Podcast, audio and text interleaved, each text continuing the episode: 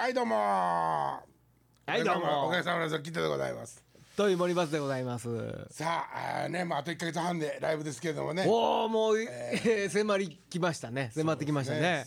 先々週発表したんですけども。先々週になりますかもう。いやもう分からへん。ね もうどんな余ってるとかも。最近発表しましたね。そうそうそう。そうですね。えーまあ中身の方はいもですね、はい。やっぱそろそろまあ具体性を帯びてはきましたけど。ああそうですか、まだメンバーにはいねや楽しみやな、えーメンバーにはまあ、どうせおもろいんでしょ？おもろいのはおもろいと思うけどね。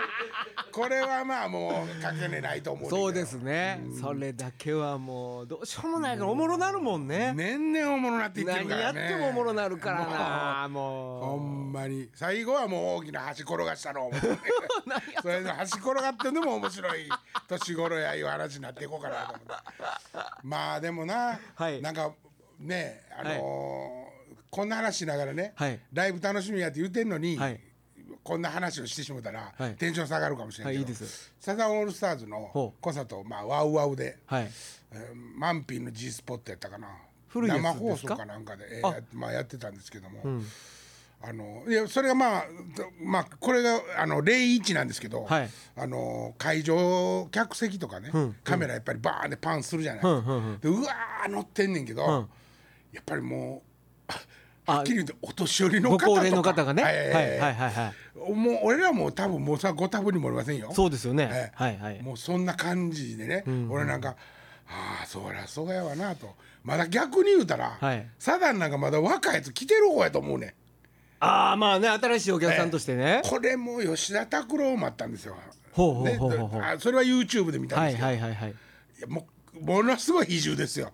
はもうシルバーシートの比重が。でもでしょ？でも拓郎さんのコンサートはサザンのコンサートぐらいに立ち上がってうやーっていう感じではないんでしょ？まあでも、うん。なかなかですよ。やっぱりあのフォークソング親父たちの盛り上がりっていうのは。あーなるほどなるほどなるほど。まあおあの夫婦で来てるっぽい感じとかああなるほどね。まあ、娘連れてとか息子連れてとかもあるんですけども、もう基本的にはもう自分らで来てるわけですよ。そうですね。で吉田拓郎が今いくつかって言ったらもう64とか5とかもっといってるかもしれないへえそんな言ったんねや、ええ。あ僕より一回りぐらいは絶対上やと思うんですよ。ええ。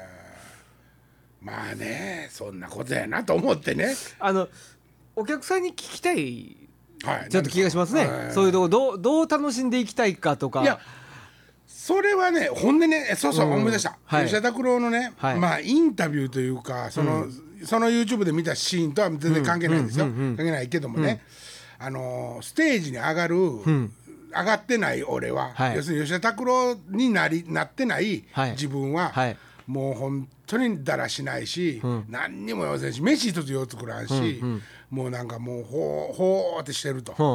ほんであの嫁さんあれですよ、うん。森そうですね。森下君、はいはいはいはい。えっと陽子や森下。ええーっとね森下やったっけ？わけはわかりますよ。ー、まあまあまああの人はいはいあの人 N- NHK の、はい。あの朝ドラ出て出てたでしょ？はりましたね。沖縄の、はいはいはい。あのボケていこうかの役で、はいはいはいはい。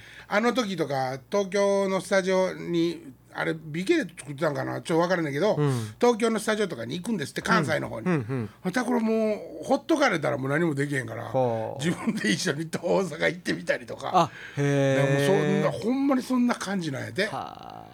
そうなんや。せやねん。そんな俺やのに、うん。ステージに上がって「ん。タコロー!」って言われて、ん。ガーンって弾いて歌い始める自分は、ん。もうまだまだいけるって思うっていうねやんか、でも、もう俺は YouTube で見た拓郎のステージは、いけてるとは思いがたいわけ、はいはいわかります。ろんな意わかります。味でねわかります。アップになった時の顔のしわしわ感とか喉のちょっと弱り具合とか、はいはいあれでもそのなんていうんですかね。昔の面影っていうんですか？はいはいはい。昔の吉田拓郎をイメージするとやっぱり辛いそうなんですよね。でもねじゃないですか。ファンっていうのは、なんかそこもこう抱えていきますね。同窓会で会うて、はい。全然変わらへんやんって言うて大声で喋ってる、すっげえおっさんのチームとかあるじゃないですか、はいはいはいはい。多分変わってるでお前らって言いたなるよそううなね。あんな感じに、まあ、マジックかかってるじゃないですか。やじゃあちょっと一歩そうでもない人がやっぱりそれを見て恥ずかしなるっていうかちょっと違うんじゃない。と思う、はい、そうなってくるとですね、はい。はいはいじゃあおかげさまブラザーズはどうなんやっていうとおかげさまブラザーズもカメラがもし入ったとして、はいはいはい。パン振った時のはい。客の顔ははいお客さん間違いないですよ。お客さんの話はしんといてあげて。間違いないです。いや申し訳ないけどね。申し訳ないけど まあまあそりゃ間違いないです。そうよしょうがないですよ。ステージの上があれですから。もうピュッピュですよねッて2人引いて、はい。年足したら100ぐらい行き始めます。もうギリギリですよね。行く人もいるかもしれませんよね。はい。まあどうなんでしょうね。でそもこでね、はいはい。じゃあじゃあもうね森松君、はい聞きたいけども、そこでね、はい。俺は何もなかったかのようにね、はい近親相関と叫ぶのかと。去年までは叫んでますわね。去年までは前回までね。去年までは俺も大丈夫やと思ってたからね、はい。で吉田拓郎と一緒の勘違いしてるんじゃないかなと思ってたけどね、どうなんやろう。金子の長井手さんとかは、はい。俺は認めるんです。そうですよね。あれは年齢関係ないですよね。還暦になっても大丈夫ですよ。で全然大丈夫ですよね。ね。より長くなってもいいぐらいですよね。年々育っていってもいいぐら関係ないですね。ええ。うん。ところがやっぱりライブのコンセプトみたいなものをこう考え始めた時に、ね。はいはいはいはい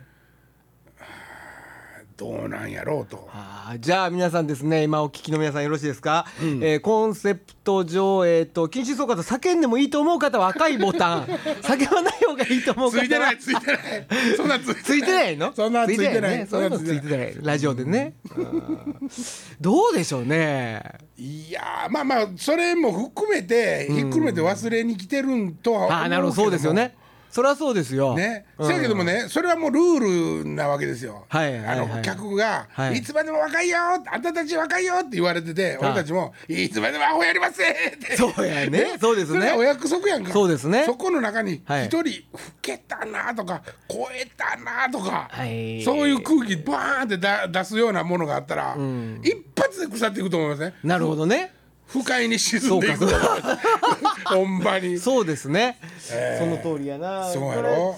でもまあ言ったらね、えっと多分多分ですけど、多分というかまあ確実にやけど、新しいお客さんがやっぱり来るわけじゃないですか。はい。少なくてもね,、まあね。その人たちが、いやいや来ます。多分僕は呼びますね、新しいお客さん呼びますけどその中にどれぐらい近親相関っていう僕らは言ってる僕らを見てあのアホやなってか、まあ、その人たちが黄色いボタンを押すか青いボタンを押すかみたいな。うんでもね、去年じゃあ前回の時も割とな、たくさん僕人を呼んでたんですけど、うんうんうん。ありがとうございます。いいとんでもないですよ。まあ反応は良かったですけど、まあ直接俺に対してね、いやあの年で近親相関はないやろとはね 言われへんやろうけどはいはいはい DVD 買うわっていうやつも言ってたしあねあ。そうですか。これはもうありがたいことです、ありがたい話ですよね。えーまあね、そうそれとまあねちょっと同じような話なんですけども、はいワウワウでね、はいシティボーイズ知ってますか？はいしてますよ。シティボーイズね。はいはい。はいあの元々ね。シティボーイズなんですけども、あの一番ピークの頃にはラジカルガジベリビンバシステムっていうね、はいはいはいはい。そうだそうだ。チームを組んで、はい。まあ、宮沢明夫っていう天才の基地が演出家がおるんです。この人が中心になって、まあ人集めてやってたわけですよ、はいはいはい。それがまあまだずっと延長線上に今シティボーイズがあるんですけども、はいはいもうこれも不条理極まらないようなこともいっぱいやるわけですよ、はい。もうむちゃくちゃなこと、はい。裸裸になることもいとわないわけです、はい。もちろん本人たちも、その一緒にやってる人たちだけじゃなくて、本人たちも、でもね俺この間ね、はい。あのシティボーイズの最新の公演はい。のワウワウの、はい。えっと、番組を見たんですほらやっぱり上半身脱いどんですよ、もうね、はいあか んってかね逆にずるそういう裸ってもうええ。それだけで笑えませんか？いやいやもうあのね 笑えない。おじいちゃんの体やねんもう。えだからそれね、あのほら同じようにそういうふうに気にしてるじゃないですか。あ今気にしてる時過渡期じゃないですはいはいはいかその人たちが見るからいやあかんと思うけど全然そういうことを気にしない人がええ見たらね、ええ。おじいちゃんが裸だけで笑えるのかもしれませんよね。そんなこと言うたらラシャキン裏プロレスずっとしてたわけですからね。ほんまに若いまあ高通りはこれから始めようとしてるわけですからね。そうですよね。はいはい。でもまあそうですね。まあそう言われればそうですけど。うんでもね、あんだけなんか強気なお芝居と、はいあの不条理な、ストーリーを展開しといてね、はいそれで裸で笑かしたらあかんちゅういやもうあ なんあかんって思ったんですよね。なるほどね。それはまああの自分自身がね、はい。老いに対する恐怖っていうかね、はい。やっぱりもうあほんまやばいじゃないですか。そうですね。ええもうこっからなどうもなりませんよほんまに。もう下っていくだけですからね。そうですそうです。やっぱ。ほんでだからね、最近おいさらばいで行くものにちょっとあの美を求めようと思っていろんなものを YouTube で見てるんですよ、はい。もう手やってる次第ですよ、はい。昔見たもんで、はい。あ見たことあるとかまあ言うたら横山弁護士とかはいはい。を見るんですよ。はい。で「やめて」って俺モノマネしてた頃の はいはいはずっと似てたんやっていうことを再認識したりとはいはいはいはい。かしながらね、はい。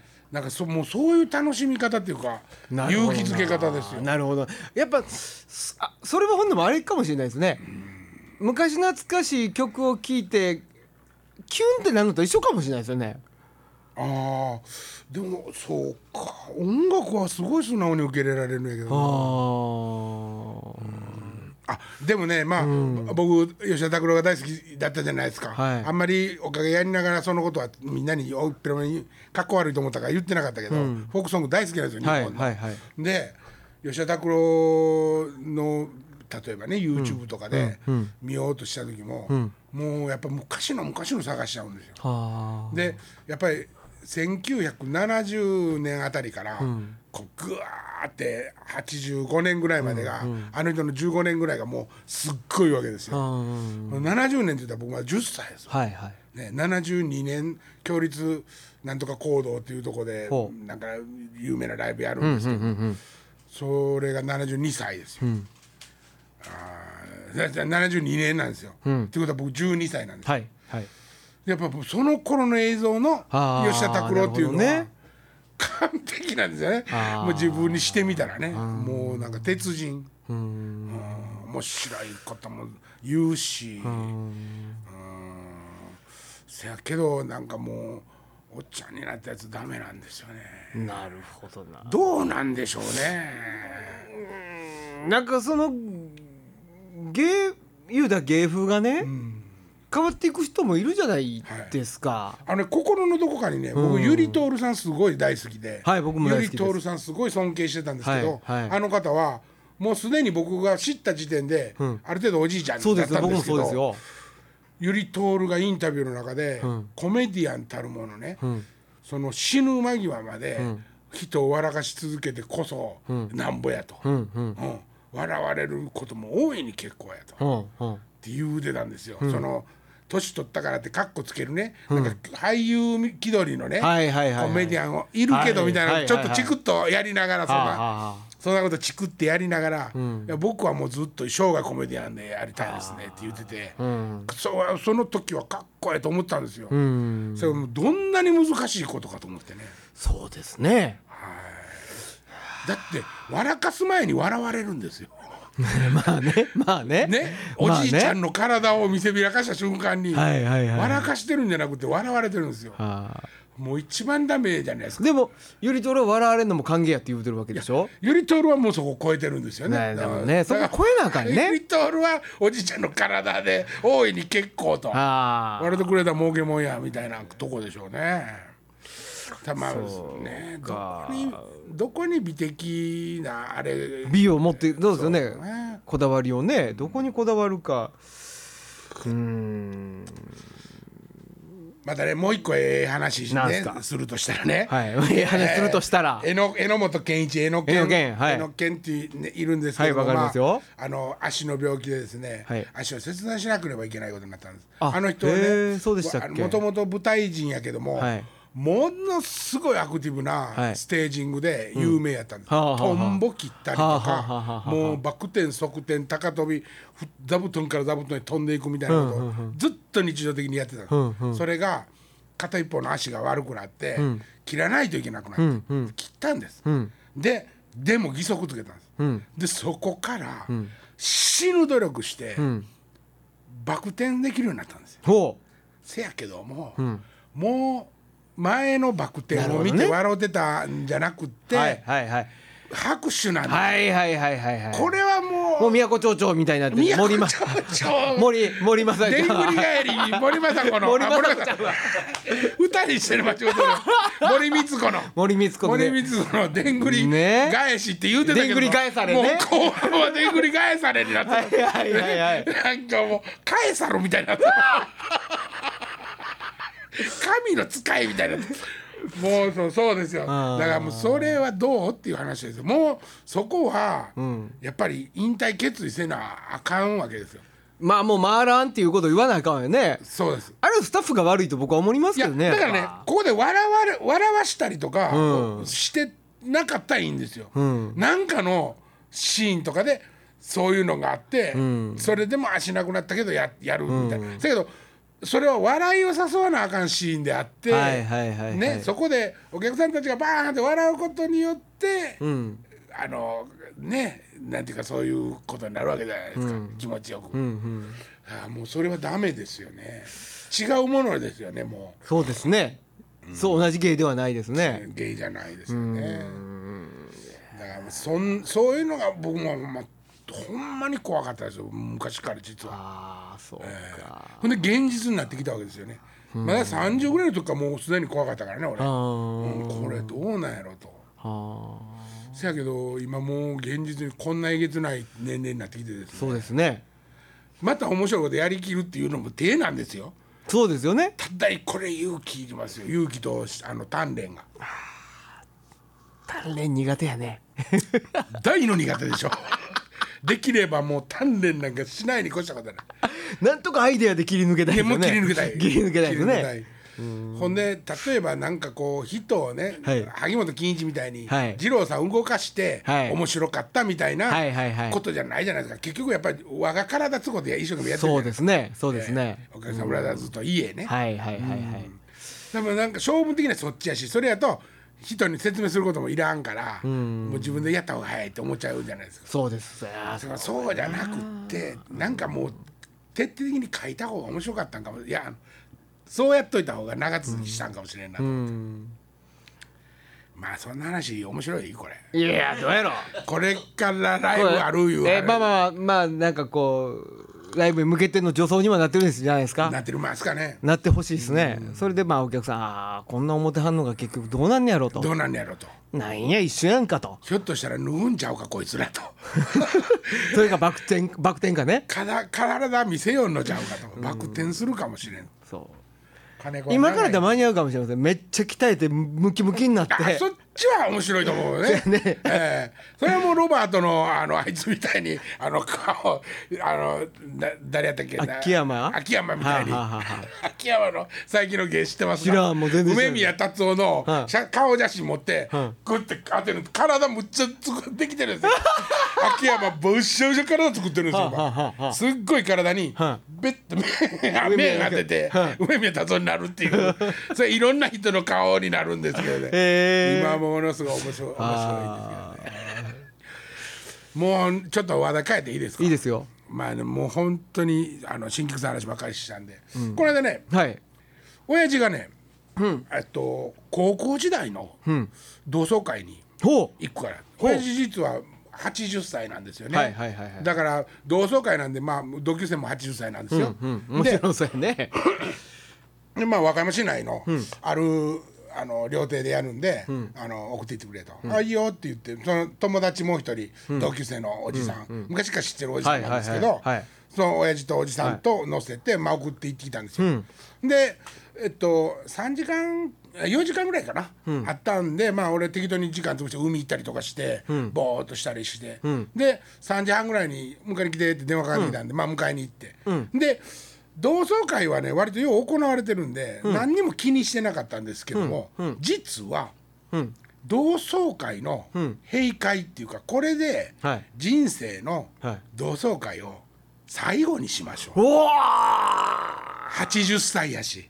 それもうなんか すごい話やろ？すごいな。すごい話。へえでまああのね親父も何回もあの幹事さんっていうかね、やらさややってて受け持ってて、そのために俺はがき作らされたり、はあ。大はがき作らされたりしてんねんけど、はい。今回は約違うたんですよ、はい。だからまあ招かれてというかまあ行った方なんはいですよ、はいはいであの今年でうん。みんな80歳になるし、ん。一応同窓会は万歳終わりにしましょうと。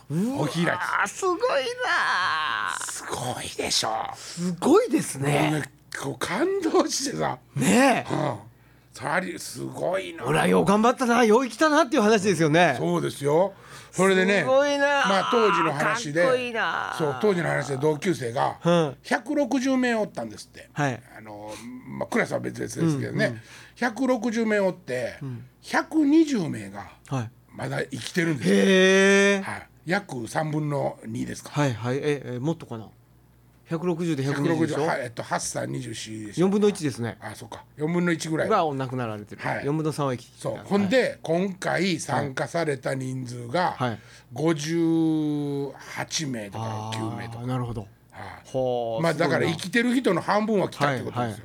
それすごいですよね。すごいですね。それでみんなが集まってその60人足らずですけども集まって、もう来年からもう来年からというか人生が終わるまでこの集まりは終わりって言うたんですすごいな。すごいな。かっこいいですよね。かっこいいですよね、うんすげえと思これは盛り上がったやろうなと思って。車しっこちびられんかなと思ったけどまあ大丈夫ですしょうもないこと言ってしまいましたけど今 えーごめんなさい。ちょっと聞いてなかったです。すみません申し訳ないです。大丈夫大丈夫。そういえばなんかね、ちょっとそこまでじゃないです。面白いね手紙がね。うち、はい。母親からねはい俺まだ実家に郵便物が届く分があってそれを親父あの母親が定期的に、あのもう急ぐやろうと思って郵送してくれるんですよ。ほいでその中にまああの季節の挨拶を兼ねてこうなんか一応手紙が書いてね、うんうん。あのあるんで入ってるんですけど、はいはい。割と面白いんですよ母親の手紙がね。あ母からの手紙、はい母からボンゴレネットの母ボンそうですボンゴレネットの。ボンゴレネットで有名な母が。はいボンゴレネットでおなじみの。はいおなじみの。それでちょうどあのほらえっと防災訓練とかがなんか割とどいろんなところでお行われてるニュースがたくさん流れてる時期だったんですよ。それで最近そのまあ地震のこともあるし原発のこともあるしそのまあ避難訓練とかいろんなところで起きてますねと、ほんでまあ津波なんかが来たらうちの前あのまあ割と山手なんですけど川流れてるんですよ、うちなんかもう浸水するかもしれへんと。あんたんちは4階やからまあ大丈夫かなみたいな書いてあるけどそれででも訓練とかした方がええんかもしれへんなとは思うんやけど、えー寿命がなければ死にますって書いて 最後の最後は。